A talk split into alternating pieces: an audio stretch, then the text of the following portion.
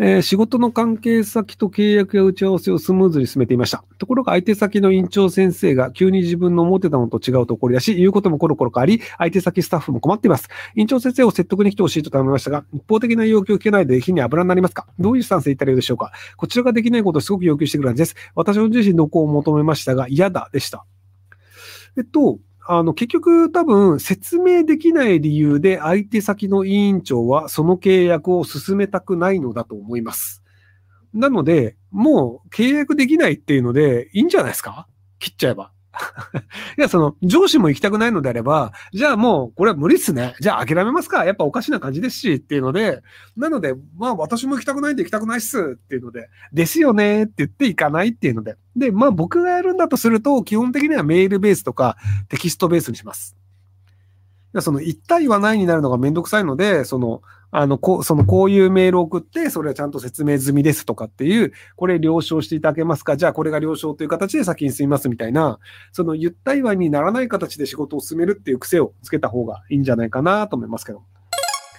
えー、今年新卒の外国人です。初めての就活はいろいろわからない。そしてビザの期限もうすぐなので、適当な企業を探してありました。まさかのブラック企業でした。日本の年寄りはよく、今の若者は社会に甘いすぎと言うんですが、僕はその言葉は真逆だと思う。日本の企業は労働者に甘いすぎ、くっそ低い給料なのに高いパフォーマンスを要求してくるサービス残業休みが少ない。本当に気持ちが悪いです。ひろくさんどう思いますかあ、僕もそう思います。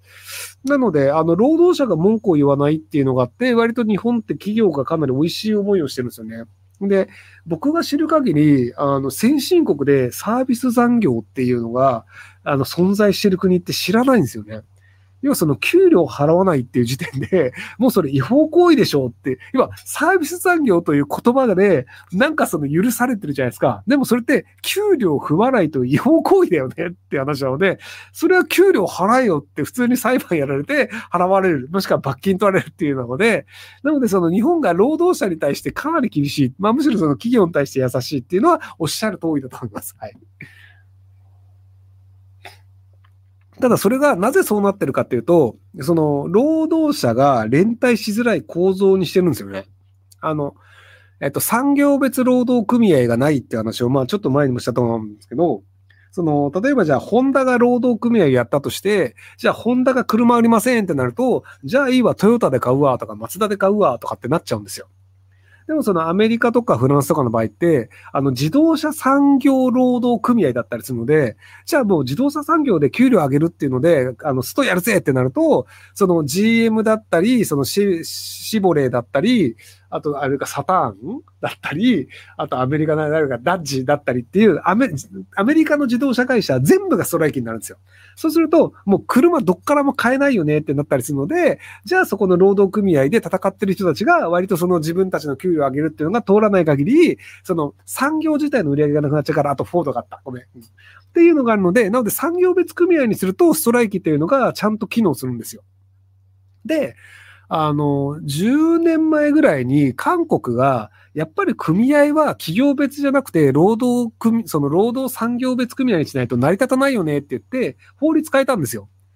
なので、もともとあの韓国はその企業、日本みたいな企業別組合で、そのストライキとかやったとしても、別にじゃあお前の会社からその働かないから別に、そのお前の会社がこう働いてくんないんだったら他の会社で買うわってなっちゃったんですけど、韓国は今産業別組合になったので、割とストライキとかをやると、その産業自体に影響するっていうのに対するっていうのがあるので、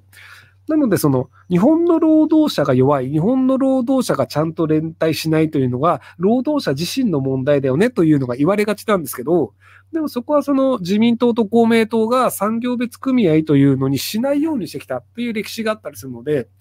なので、その日本の社会の構造というか、まあ自民党公明党の問題っていうのもあったりするので、で、大企業は御用組合だったりするっていうのもあったりするので、なので、あの、一概にその労働者の問題というわけではないんじゃないかなと思うんですよね。えー、ひろきさん、リクルートっていう会社はどう思いますか？私の友人の嫁が最近リクルートに転職したら、どんどんリクルートイズムに染まっていってしまい、会社第一の思考になってしまって、夫婦仲がめちゃくちゃ悪くなったそうです。リクルートという企業は最近話題の宗教団体の企業だと聞いたことあります。やっぱりそんな会社なんでしょうか？えっと、35歳でリクルートから追い出されるので大丈夫です。えっとね、リクルートはすごく優秀な人たちが集まっていて、考え方も独立志向で、で、35までに外に行かないやつは、こいつおかしいよねっていう空気感になるんですよね。